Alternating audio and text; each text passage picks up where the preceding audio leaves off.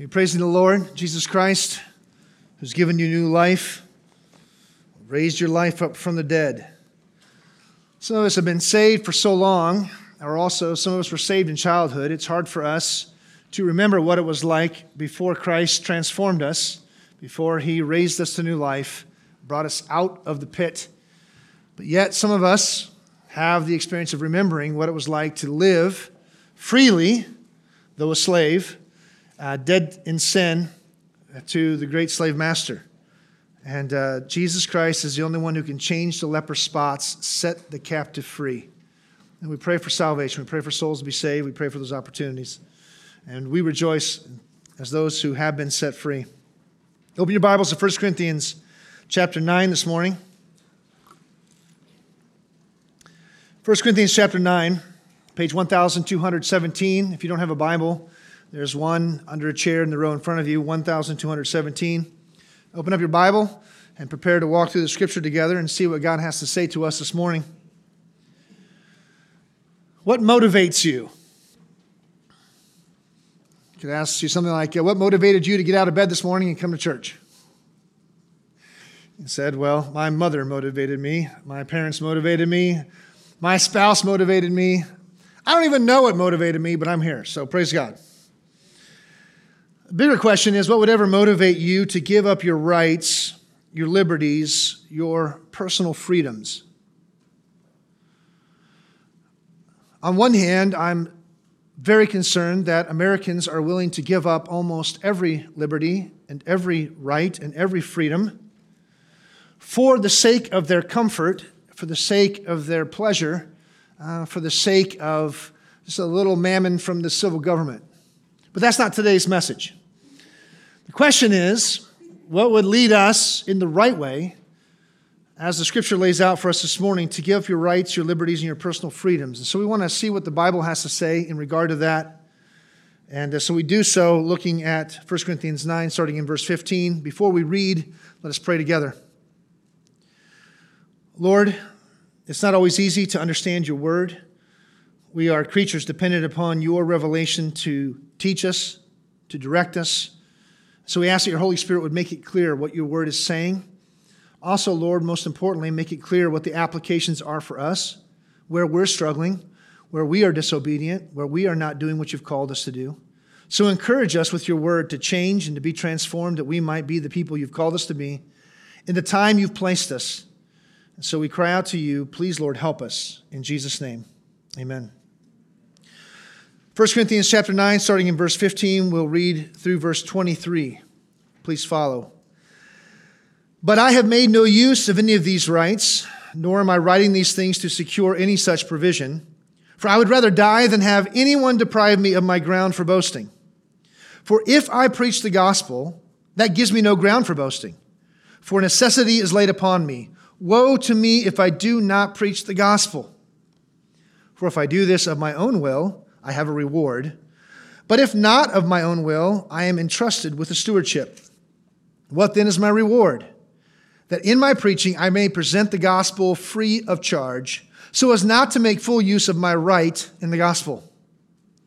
For though I am free from all, I have made myself a servant to all, that I might win more of them. To the Jews I became as a Jew, in order to win Jews. To those under the law I became as one under the law, though not being myself under the law, that I might win those under the law. To those outside the law, I became as one outside the law, not being outside the law of God, but under the law of Christ, that I might win those outside the law. To the weak, I became weak, that I might win the weak. I have become all things to all people, that by all means I might save some. I do it all for the sake of the gospel, that I may share with them in its blessings. This is God's divine revelation May we listen to it, submit ourselves to it this morning. The theme is this everything Paul did was for the sake of the gospel, and that should be the same for us as well. Everything Paul did was for the sake of the gospel, and that should be the same for us as well. Getting to the heart of our motivations this morning. Why did Paul do what he did? What should be our motivation for all that we do? So we are in the middle of Paul addressing the issue of food offered to idols. And that topic was raised in chapter 8. He spent the whole chapter talking about it. And then in chapter 9, he switched to defend his refusal, to switch to defend his apostolic authority. And so it's still in that context of defending himself or answering the question about food offered to idols. And in his defense of his apostolic authority, we saw last week that he had to defend his refusal to accept financial support from the Corinthians. So there were people in the Corinthian church who had refused to submit to his demand to stop attending the temple feasts of idols and eating food sacrificed to idols. And these people were denying Paul's apostolic authority to tell them what to do. And their first line of attack on his authority was that he hadn't taken any financial support from them, and other apostles and other ministers had, which raised them to the point of having greater authority. And Paul, by refusing to take any financial support, had made himself weak in their eyes, had made himself lesser in their eyes, and was not much of an apostle, if an apostle at all. And so last week we saw Paul defend himself against that attack. We're going to see him uh, finish up his defense in the first part of our text this morning. The second attack on his authority was by pointing to his so called hypocrisy of personally eating food sacrificed to idols in certain settings. And though it is subtle, that is what he's dealing with primarily in the second part of our text this morning. Paul had eaten food sacrificed to idols in personal settings, one on one settings, especially when eating with Gentiles and eating with the weak. And so now, because he ate the food in some settings, though he had told the Corinthians to not eat the food in this setting, they were now saying, well, Paul's just a hypocrite. If he eats food sacrificed to idols, why can't we go into the temple of these idols and eat the food sacrificed there? Well, Paul's going to come back to that idea in chapter 10 and finish it off. But here he is in defense mode. He's defending himself. so we're going to look at the end of his first rebuttal to their first attack and then his response to the second attack. As we walk through our passage this morning, I want you to see the contrast between Paul and the Corinthians. Now, it might be difficult if you haven't been here in a couple weeks or you haven't heard the sermons lately to pull all of this together. And so the, the context is key because going back all the way to chapter 8, we're going to see the Corinthians with their rights and freedoms and what they did with rights and freedoms. And now I want you to see what Paul did with his rights and freedoms. And I want you to keep in your mind the contrast between what they did at the end of chapter 8 and what he's talking about here at the end of chapter 9 and his use of those things. So the Corinthians clung to their rights, and those rights became a stumbling block to the gospel. They were people who had clung to their rights, they were highlighting their rights, and they had become a stumbling block to the gospel. Paul gave up his rights for the sake of the gospel. So the Corinthians clung to their liberty to the detriment of the gospel. Paul gave up his liberty for the sake of the gospel. He did it all so that others might be saved. They did it all for themselves, resulting in others walking away from Christ. And so that's what Paul is doing. He's addressing, he's demonstrating the contrast in his defense of his apostolic authority. So in verse 15, we come to this. So, point one Paul gave up his apostolic rights for what purpose? So that he may present the gospel free of charge. Paul gave up his apostolic rights so that he may present the gospel free of charge. Paul says in verse 15, I have made no use of any of these rights.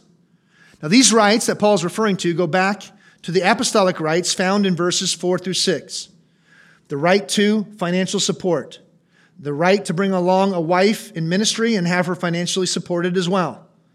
And thirdly, the right to not have to earn a living while serving as a church planter. But Paul gave up those rights for the sake of the gospel. Paul just got done defending his right and all those rights. He says, I have all these rights. These rights are mine. The fact that I did not use them doesn't mean I don't have them. So he's defended his apostolic authority and the rights that come along with this. But now Paul says he made no use of any of these rights. And he goes on to say that he was not writing these things to secure any such provision.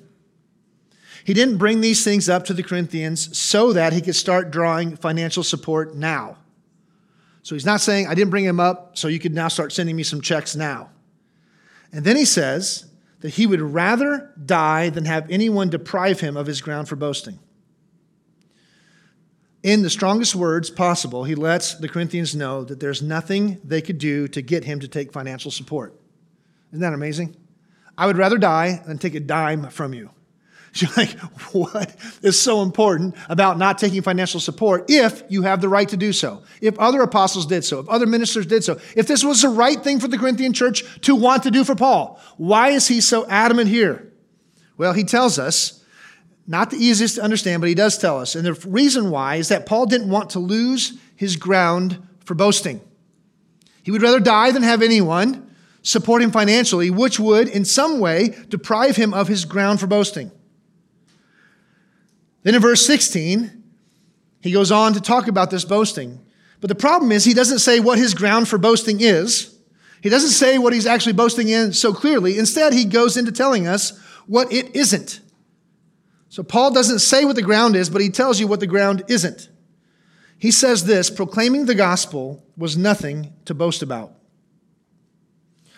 Paul is saying that the ground for boasting was not simply his proclamation of the gospel. Whatever this ground is, it's not that. This is not his boast. Why not? Because preaching the gospel was a necessity for Paul. It was a compulsion.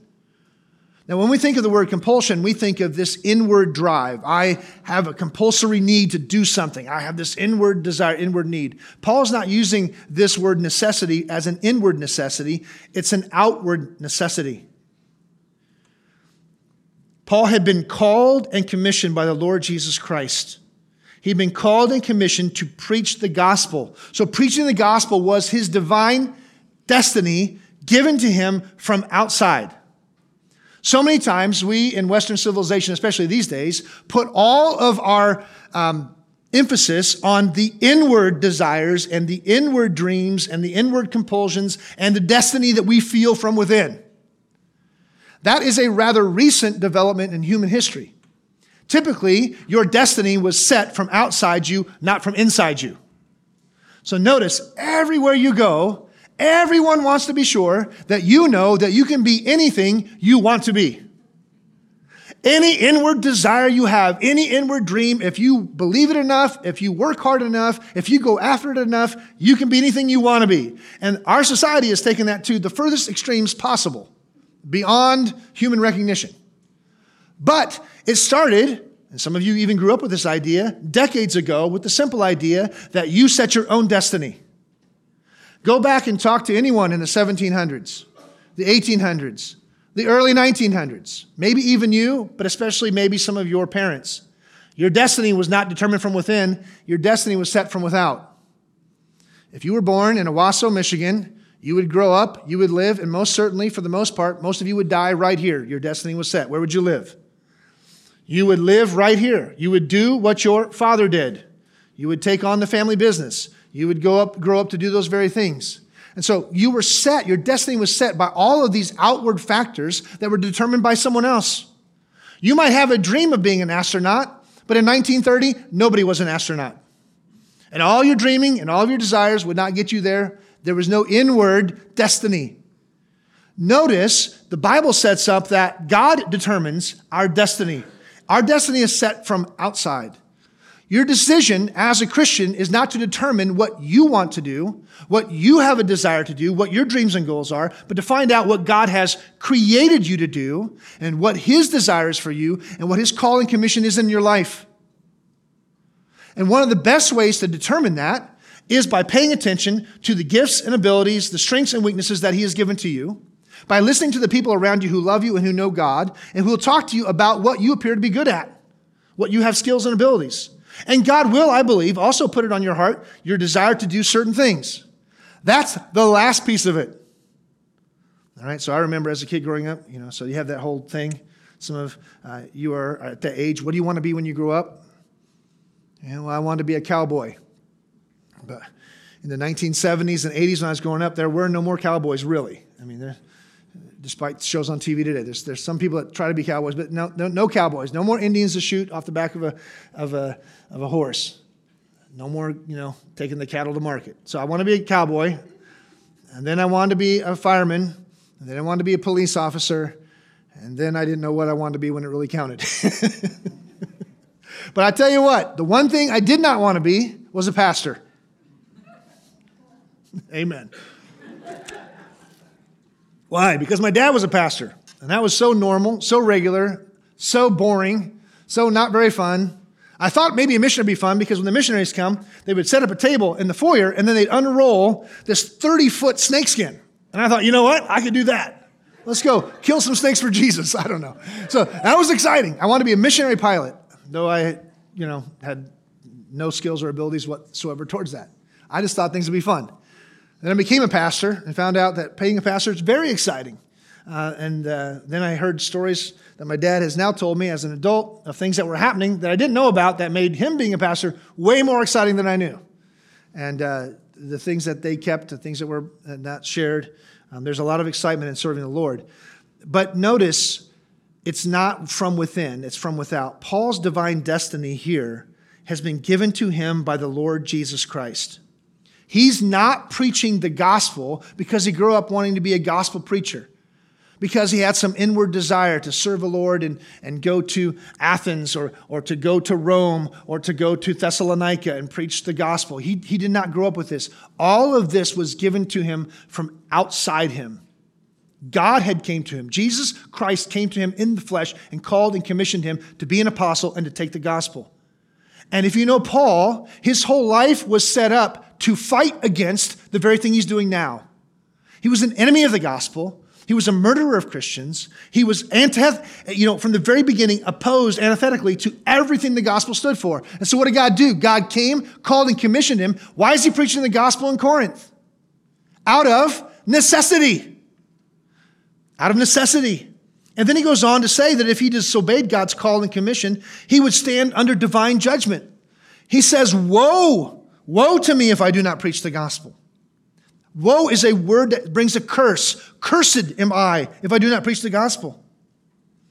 So Paul says, if I take money from you, I've lost my ground for boasting. And his boast is not in the fact that he was a gospel preacher. He tells you what it isn't. And then he goes on to say that Paul didn't preach the gospel for pay. He goes on to explain what he means by this in verse 17. He says, For if I do this of my own will, I have a reward. He says, if I did it just because I wanted to, if I was just a volunteer for Jesus, if I had done all of these things because of my own desires, then that would be my pay.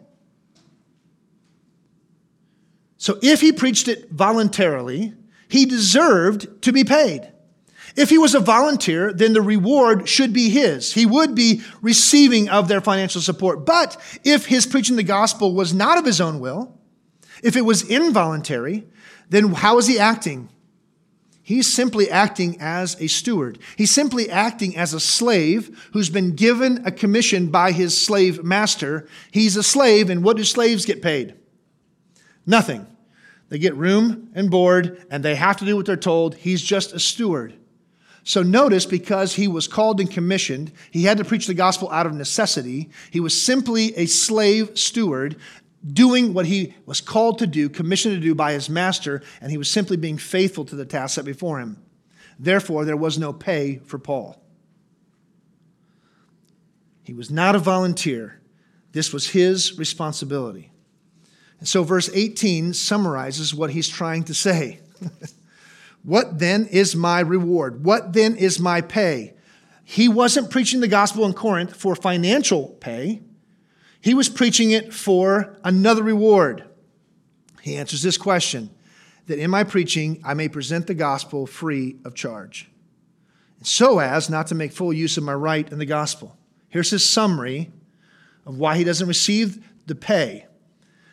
And that is this so, by preaching the gospel free of charge and not making full use of his rights in the gospel, Paul was able to maintain his ground for boasting and enjoy his full reward. He was able to boast that by not taking any money, he could be absolutely confident that he had put no obstacle in the way of the gospel of Christ. This points back to what he said in verse 12. He had already given us a glimpse in the previous uh, section about why he did not make use of the right of financial support. He did not want to put any obstacle in the way of the gospel of Christ. That was his boast. His boast is, I've done nothing to put a stumbling block in front of the gospel. And by not taking any financial support, but presenting the gospel free of charge, he received his pay. So his boast and his pay go together. His boast and his reward, the word, reward can be understood as, as payment. His boast and his reward go together in this fact that because he did it free of charge, he could boast of no obstacle. And that was his reward. That was his pay. How did Paul get paid? By being able to boast, I put nothing in the way of the gospel. And therefore, he was paid. Doesn't sound like much pay, does it? That won't buy you any food, won't provide any shelter, won't take care of any financial need. But Paul wasn't in it for that. He was demonstrating the, the fact that he could not make use of that right because his boasting, his whole entire ministry was set up on this idea that he was doing it free of charge. His pay was to receive no pay. That's my payment. My payment is you can't pay me. Ha! and because he had received no financial support, notice what happens. He had total freedom from human imposition on his ministry. Because he received no support, he had no, no imposition of others on his ministry. He had total freedom in the ministry. How many times have people been changed, been manipulated, been, been pushed in a certain direction because of the people who pay their way? What happens if I take a bold stand for Christ that you guys don't like? What happens if I tell you things you don't want to hear? What if I'd say it long enough, loud enough, and you all said, We've had enough of that? Out he goes. You can ask Jonathan Edwards about that. All right? I mean, you can, if you can boot Jonathan Edwards out of your church and vote him out, you can vote me out any day of the week, twice on Sunday. Simple. So I could lose my job, I could lose my income if I do the wrong thing. How many pastors have been manipulated, motivated, changed, had their ministry set, sometimes by a very few people in a church, sometimes by one single patron in the congregation? Scary, isn't it? Paul said, Guess what? Since I work to provide my financial need, guess what? No one gets to tell me what to do in the ministry, except for the Lord Jesus Christ, which, of course, every pastor, no matter who pays his bills, no matter how God pays his bills, I should put it that way, should do what the Lord Jesus Christ calls him to do, no matter the cost. But when push comes to shove, and some of you have been there in other contexts, it gets difficult to make those kinds of choices. This was his boasting. This was his freedom in gospel ministry. How great it is to have God provide all of your needs outside of the idea that those that you're ministering to those that you're planning the church uh, with, those who are you're, you're, you're, you're serving and you're preaching, you're discipling, have no influence on how you serve in the way that would control you in a way that would be in opposition to Christ. So, what Paul does here, he finally finishes, he finally ends up destroying their charge that his free of charge gospel was a demonstration of his lack of authority. He basically says, my free of charge gospel, in one sense, elevates me to having the greatest authority. It's a freedom of authority where I only serve Christ and no other manipulation, no other control outside of that. So, this is his great freedom. Now, Paul, not only being a great apostle, not only being a great Christian, not only being a great church planter, is also a great defense attorney. Just read the book of Romans if you want to see Paul uh, on, in that way. He, he had a mind one of the greatest minds known to man. And so, what he does here is he takes this idea of freedom, this right in the gospel, this freedom that he has, and then he moves into his second point in verse 19. Paul made himself a slave of all so that, notice the purpose statement, he might save some by the gospel. So, Paul has absolute freedom to be a slave to Christ. And in his absolute freedom, free of all imposition, free of all human uh, uh, manipulation, all of those things, what does he do with it? He takes all this freedom that he has and he surrenders it to be a slave to the people he's seeking to reach with the gospel. We'll talk about what this means. Now, I want to tie this together, so I want you to see back in chapter 9, verse 1, the questions that Paul began this chapter with. He has adequately, adequately answered the second question Am I not an apostle? So he spent all this time up to verse 19 answering that question primarily Am I not an apostle? Now he gives the answer to the first question Am I not free? He starts off by saying, Am I not free? Am I not an apostle? He's answered the apostle part. He is definitely an apostle with all apostolic authority. They must submit to his commands. Am I not free? Well, now he comes to this one. So, by presenting the gospel free of charge, Paul has made himself free from all people. The free of charge gospel has made him free from all people. So, what does he do? Well, here's Paul's action. While being absolutely free, he freely chose to make himself a slave to all. While being absolutely free, he freely chose to make himself a slave to all. Because Paul is financially independent, he is free from any restrictions that come from financial support. Any outside control, any manipulation by people that he owes, he owes his living to, or he needs to pay back. Yet, what did he do with his financial independence? He chose to set aside his rights, his freedoms, and become a slave to others. Now, why would you want to be financially independent? In my financial independence, I would like to become a slave. So you work your whole life, you work your whole life, you set aside your 401k, your, well, your all your retirement, you've got all this, you set it, do find that financial independence so that you can do what? Become a slave? No, so I can live freely. Don't have to work, have all my needs taken care of, I can do whatever I want, I can travel the world, whatever these things are. Paul says, I'm financially independent. So what do I do with that? How about we become a slave of some people? this sounds messed up, doesn't it? Well, I think as Americans, we have to understand what this means. What's his motivation? That was Paul's action. Paul's motivation is this that he might win more converts. For though I am free from all, I have made myself a servant to all. Why? That I might win more of them. Now, the word win is synonymous with the word save down in verse 22. I have become all things to all people that by all means I might save some. Win some, save some. It's the same idea. Now, win points to the idea of conversion, winning people over to your side of an argument, winning people over to see who Jesus Christ is as the only Lord and Savior, the only hope of mankind. And, and some of us understand that term because we grew up in church and we talked about winning souls or winning people to Christ all the time. We know what that means. Some of you, that might be a weird word, and so we hear the word save more often. Save points to the idea of rescue, saving people from the penalty of their sins, saving people from the wrath of God and eternal punishment in the lake of fire. So winning them and saving them is synonymous in this case. We want to convert them to the truth. We want to save them from the penalty of being a sinner. We want to save them to new life in Christ. And so these are, this is what Paul's doing. This is gospel evangelistic ministry. This is his motivation. He wants to see people won to Christ. He wants to see people saved. He wants to see as many people saved as possible. This is why he does what he does. Now, notice who he wants to save. He wanted to win Jews, those under the law. He wanted to win Gentiles, those outside the law. He wanted to win the weak. How badly did he want to see all these people saved? If we were to take a quiz, I to say, do we want to see people saved? Yes. How badly do we want to see people saved? Oh, badly. How badly? So badly. Well, Paul isn't just answering a theological quiz or raising his hand to make a decision in church. He's putting his money where his mouth is, and we have to see what that looks like.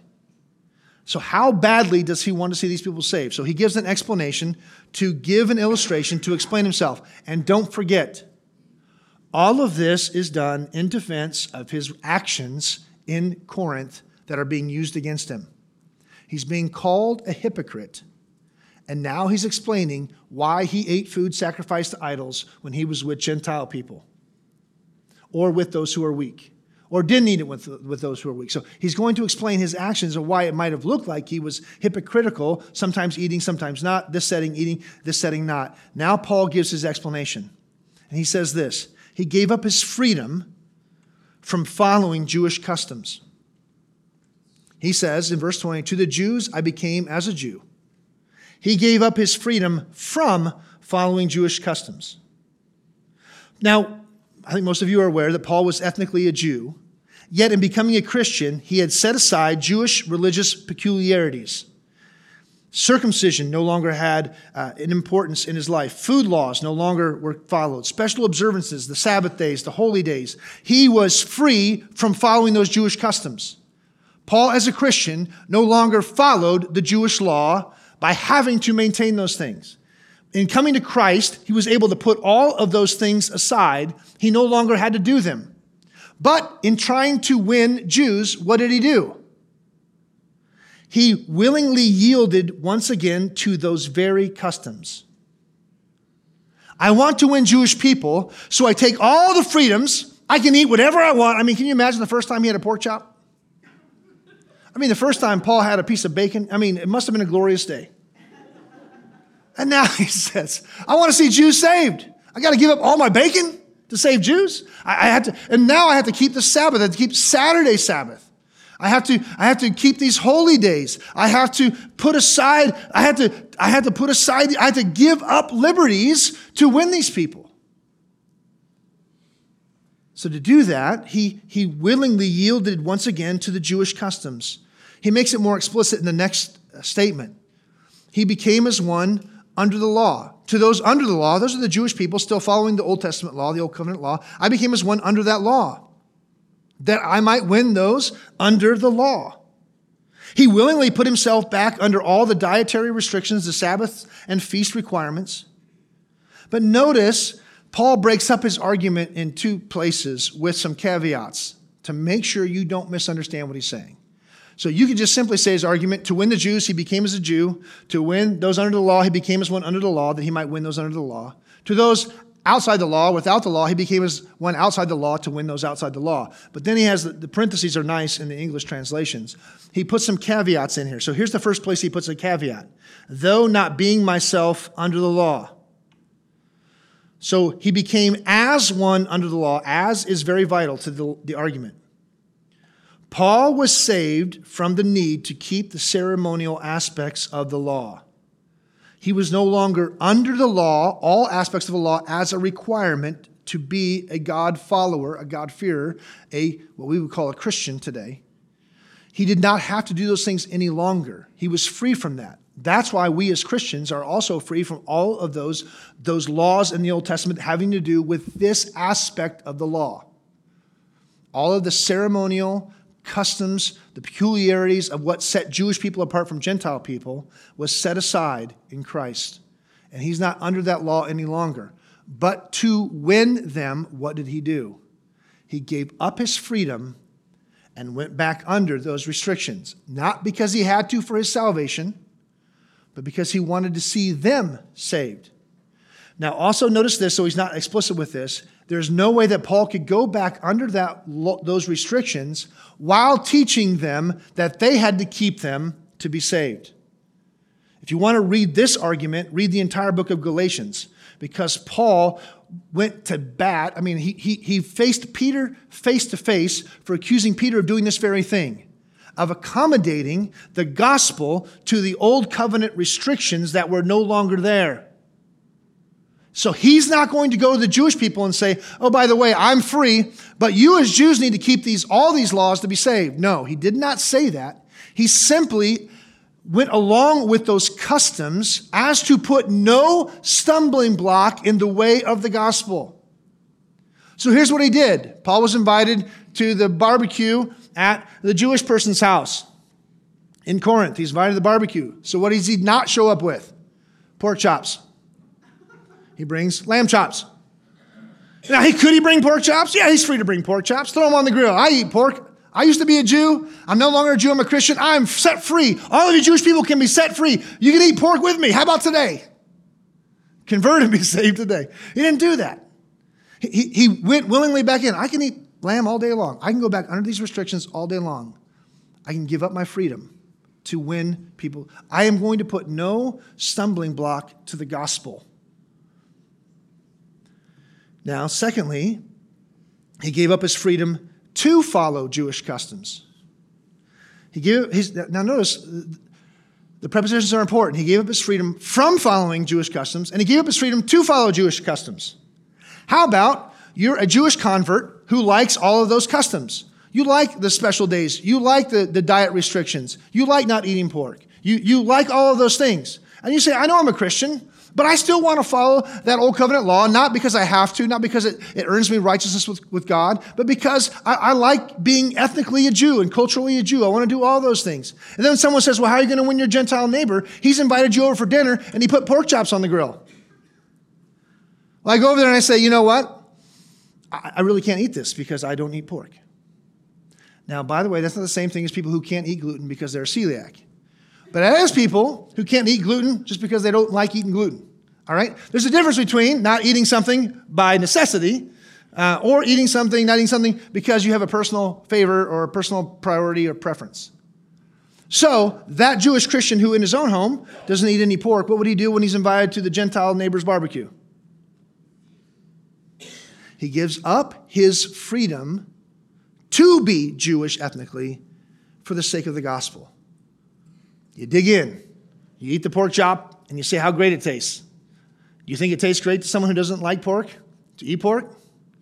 It's like when you go to someone's house, they say, Here, let me put the vegetables on your plate. Well, I don't like asparagus. Well, la di da. Eat it anyway. Don't say a word. Right? I was taught because my parents were in the ministry, my dad's a pastor, I was taught you eat what they put on your plate.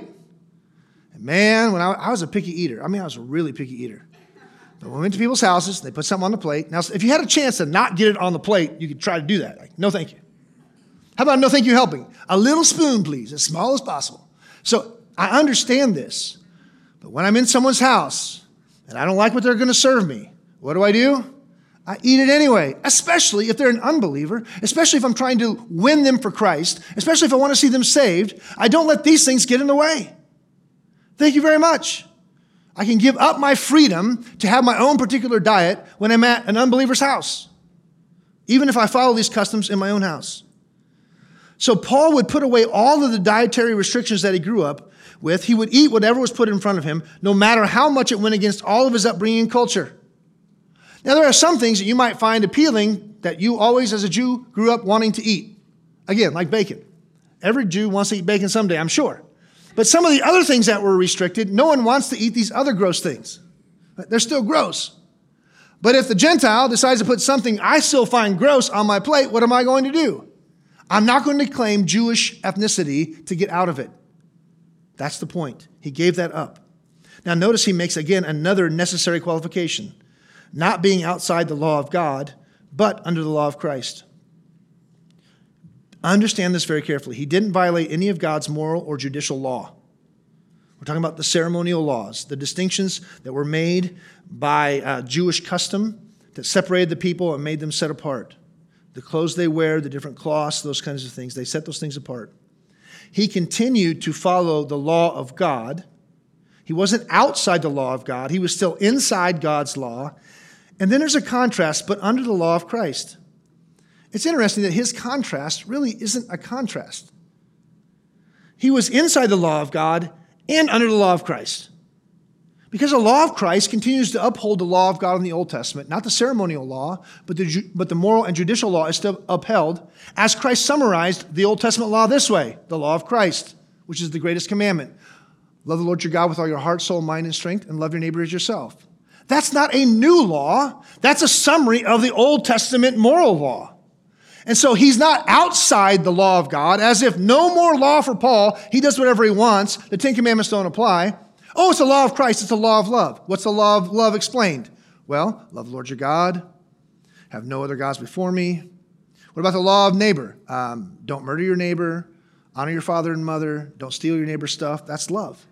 So this is how it's laid out. He, he doesn't violate any of that in this putting away his freedoms. So when he's with the Gentiles, he's not going to break the law of God. He's going to keep the law of God, especially as it is laid out in the law of Christ, which is the law of love. So Paul didn't become lawless in his evangelistic zeal. You might want to write that down. This is where many Christians miss it. They take this passage and they use it to be lawless under the guise of evangelistic zeal.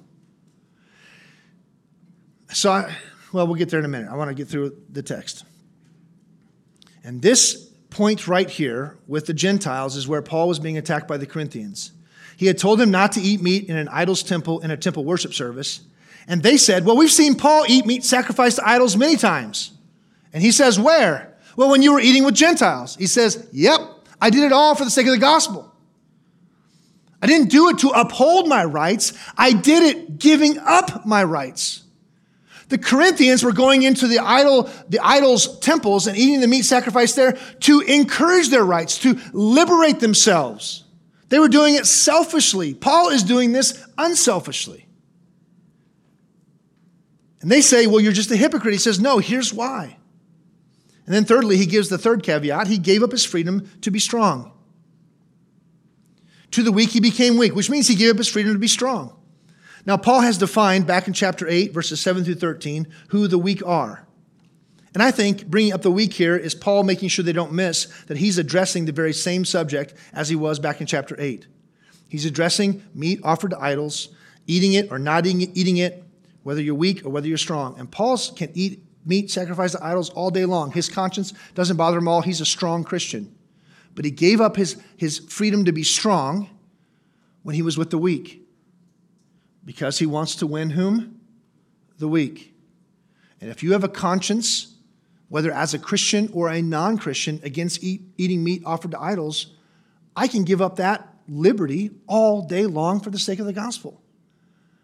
But the people at Corinth, the ones who were denying Paul or not obeying Paul, were not giving up that liberty. They were encouraging their liberty. They were, they were running away with their liberty. They were highlighting their liberty because they can eat whatever they want, and they wanted to make sure everybody knew it, and they wanted to live in that liberty.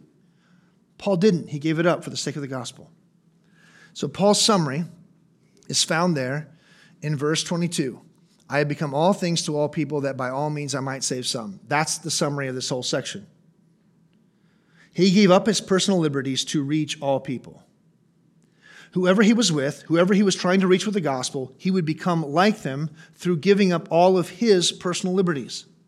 He did it all without breaking God's law or by giving them any impression that they were right in their own actions. It wasn't about supporting them that they were right or that this was necessary. It was about taking away any stumbling block to his own gospel evangelism. Some of you would be aware of a man named Hudson Taylor, the groundbreaking uh, missionary to China, who began what was then known as China Inland Mission. And he is probably the best example, contemporary example of this very point. As a missionary to the Chinese, he learned the Chinese language. He dressed as a Chinese person. He even grew his hair into the traditional pigtail of a Chinese man. He ate Chinese food. He gave up all of his liberties to be the Englishman that he was. I don't know. Would I grow a pigtail for the gospel? I mean, you tell me. So, now what I want to say here is this I want to be clear here. So, it's hard to be clear and to be succinct and to be short. There's, they're posting things. Here's what I'm saying Hudson Taylor did not grow up as a little boy wishing he could be a Chinese person. He did not grow up wishing he'd wear Chinese clothes and have a pigtail and eat Chinese food all the time. He did not grow up with a Chinese buffet down the street and go down there envying all the Chinese people wanting to be a Chinese person. So that he went to China so that he could in, indulge his desires and personal wishes. He went to China as an Englishman, and while he was there, his, at the early parts of his ministry, he walked around trying to win the Chinese people as an Englishman. He would wear his great black overcoat, and everywhere he went, he became known by the Chinese as the Black Devil because of his great black overcoat. Maybe it was cold in China, maybe the coat was warm, maybe he just liked big coats. You know, some of you people like what you like to wear, your fashion and all those things. And so, later in his ministry, because his ministry was having very little effect, people were not listening to him. They were not giving him the time of day to even get to the gospel because he, he was not, he was offensive in a certain way to them just in the way he dressed, the way he talked, the way he did certain things. So he had little reception among the Chinese. So then he changed his methods to gain an audience without causing a disturbance. Now, this is a quote from Wikipedia. All right? I don't usually quote Wikipedia, but I want you to know where I get this. I love this quote. I don't know who to give credence to. He changed his methods to gain an audience without causing a disturbance.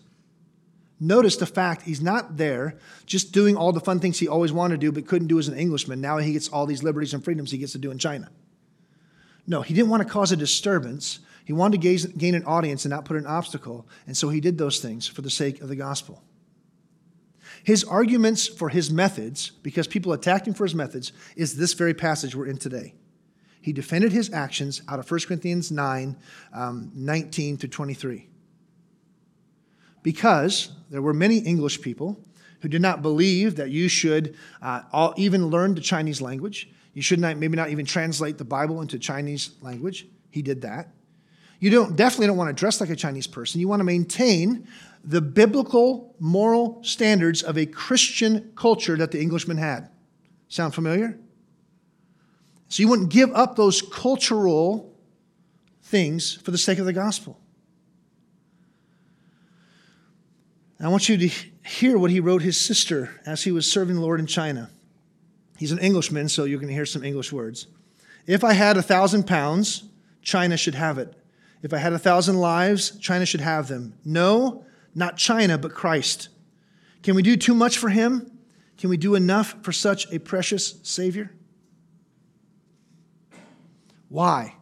Why did he do what he did? To save souls, to win souls to Christ. So, in conclusion, we can gather around the table. This will be a longer conclusion, so don't get too excited. Usually, I say in conclusion, it's real short. I'm just warning you, this isn't a short conclusion. Do everything for the sake of the gospel. Christian, do everything for the sake of the gospel. Here's what I don't want you to hear. I really wrestled all week with trying to figure out how to figure out how not to abuse this passage because I think there are many, many Christians who are abusing this passage by Paul. Do, do all things, become all things to all people that you might win some. And what that means for some Christians is Everything my parents wouldn't let me do because I was a fine, upstanding, conservative, Orthodox, Baptist, independent, fundamental Christian. So I couldn't listen to any music with a drum beat. I couldn't go to the dances. I couldn't have a tattoo. I couldn't drink alcohol. I couldn't do all those things.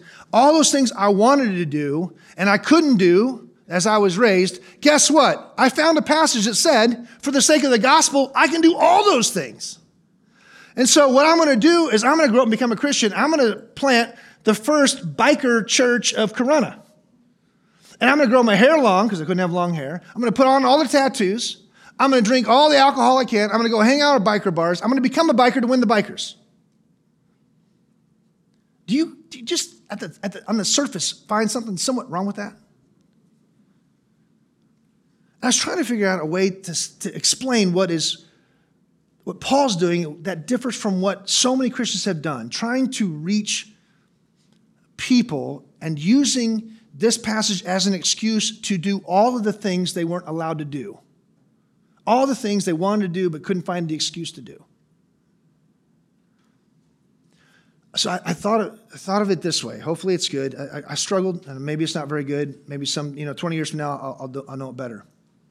Paul did not go to China to reach the opium addicts by going into the opium dens and taking opium. In fact, he did all he could to shut down the opium trade. He did not go to China to win a particular subculture of China. He didn't go to China to win the subculture of prostitutes or whatever it might be there by, by doing these things of all the things he wanted to do. In our multicultural, even though I don't like that that much, but in our society as multicultural, we get this idea that somehow as an American, we have to somehow change ourselves to fit in with subcultures. That's where this is abused. To reach the bikers, I must become a biker. No, the biker speaks English. The biker can read an English Bible. The biker understands all of the customs. You know the customs. You don't have to get 40 tattoos, grow your hair long, you know, put a pigtail in your beard, and, be, and join the biker gang. No, you don't have to do that. Because we share a culture. We don't have to reach all of these, what I would call in some ways, sinful subcultures. I don't have to become a cowboy to win the cowboy. I'm an American. He's an American. We speak English. We have an English Bible. I can understand the cowboy culture. I can go over there and eat all the steak on the grill all, want, all day long. I don't have to tell him about eating vegetables. We can ride horses. That's great. But I don't have to do anything else. There's an abuse here. So watch the abuse. And yet, here's the point do everything for the sake of the gospel. What, what personal preferences, issues, whatever it is, are you holding on to that are limiting your evangelistic efforts with lost people? Things that do not violate God's law, things that aren't caving in and accommodating the gospel message to anything that's wrong. These are difficult questions because the positive is harder to see. And it's easier to see with food and dress and things like that. See, what, what, what Hudson Taylor did is he didn't go to China and become immodest. He changed his clothes in a way that he was still able to fulfill the law of modesty while reaching Chinese people.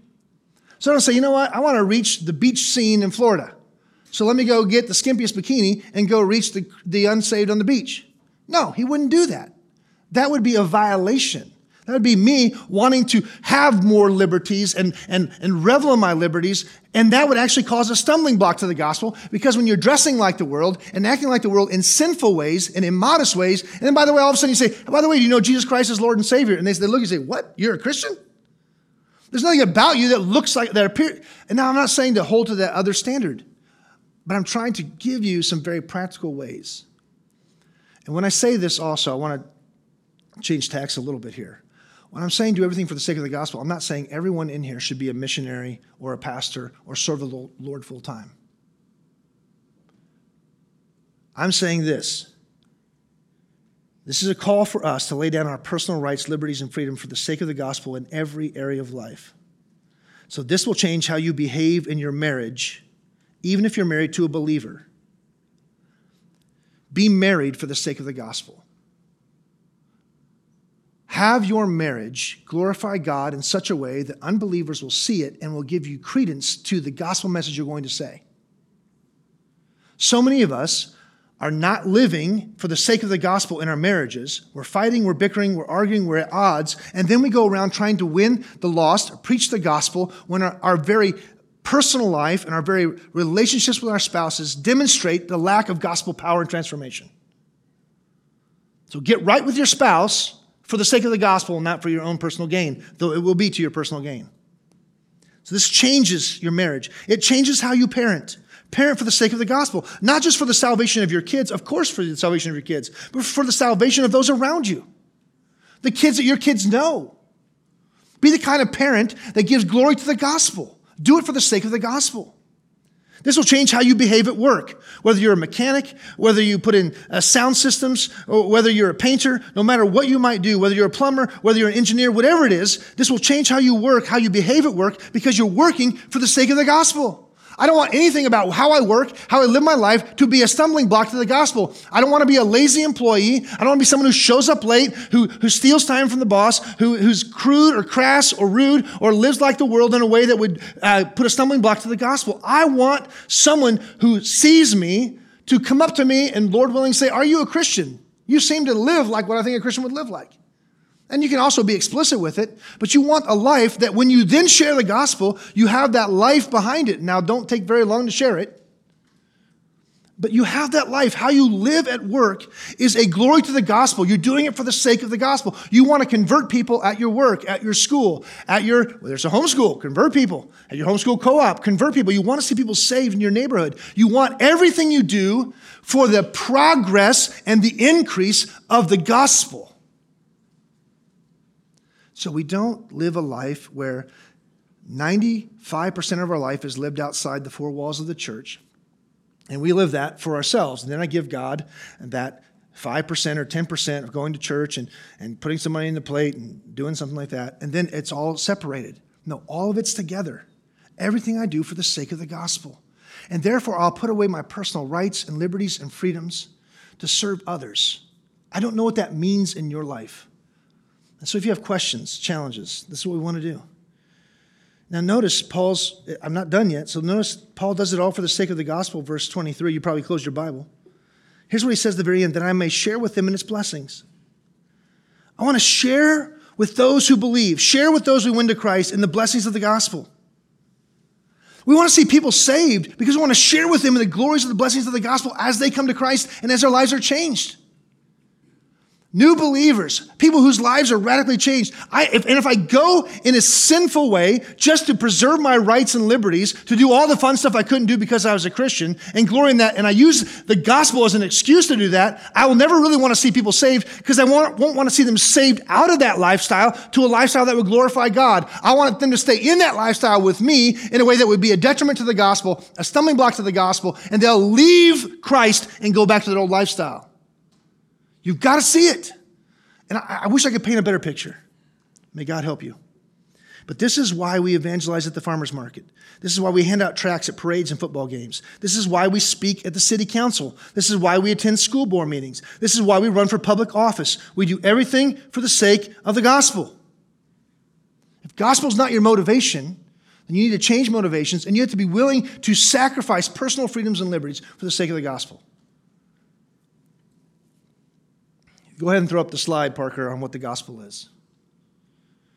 The gospel is the good news that Jesus Christ lived the perfect life you could not and had not lived, died the sacrificial death in the place of sinners. His death satisfies the wrath of God and grants the gift of forgiveness to all who trust in Christ alone. Next slide. The proof of that truth is that Jesus Christ rose again after three days in the tomb. The tomb is empty. Our Savior lives. If you're not a Christian, repent and believe in this gospel and you will be transformed. You'll be saved. You'll be won to Christ. This is why we're here. This is why we preach. This is why we do what we do. I, I just want to be I just want to be straightforward here. I don't like going down to city council meetings. I don't like it. I prefer not to do it. Every time I every time there's a meeting, I try to figure up an excuse to not be able to go. I don't like speaking at the city council meeting. I don't like seeing my name in the paper. I don't want people talking about me or thinking about me or addressing me in the third person or whatever. I don't enjoy this. It's not fun. But I do it all for the sake of the gospel when I do it for the right motivations. I do it all for the sake of the gospel. We are too comfortable. We are too wealthy. We are too settled. We are too satisfied. We have too much free time. We do not yet know what it's like to sacrifice our freedoms, our liberties, our personal preferences for the sake of the gospel. May God challenge each one of us to find that place, to, to challenge us where we, we are doing these things that are in the way, a stumbling block to the gospel. I'm not saying everyone, it's not going to look the same in everyone's life. We're not all doing the same things. May God direct you personally in that approach.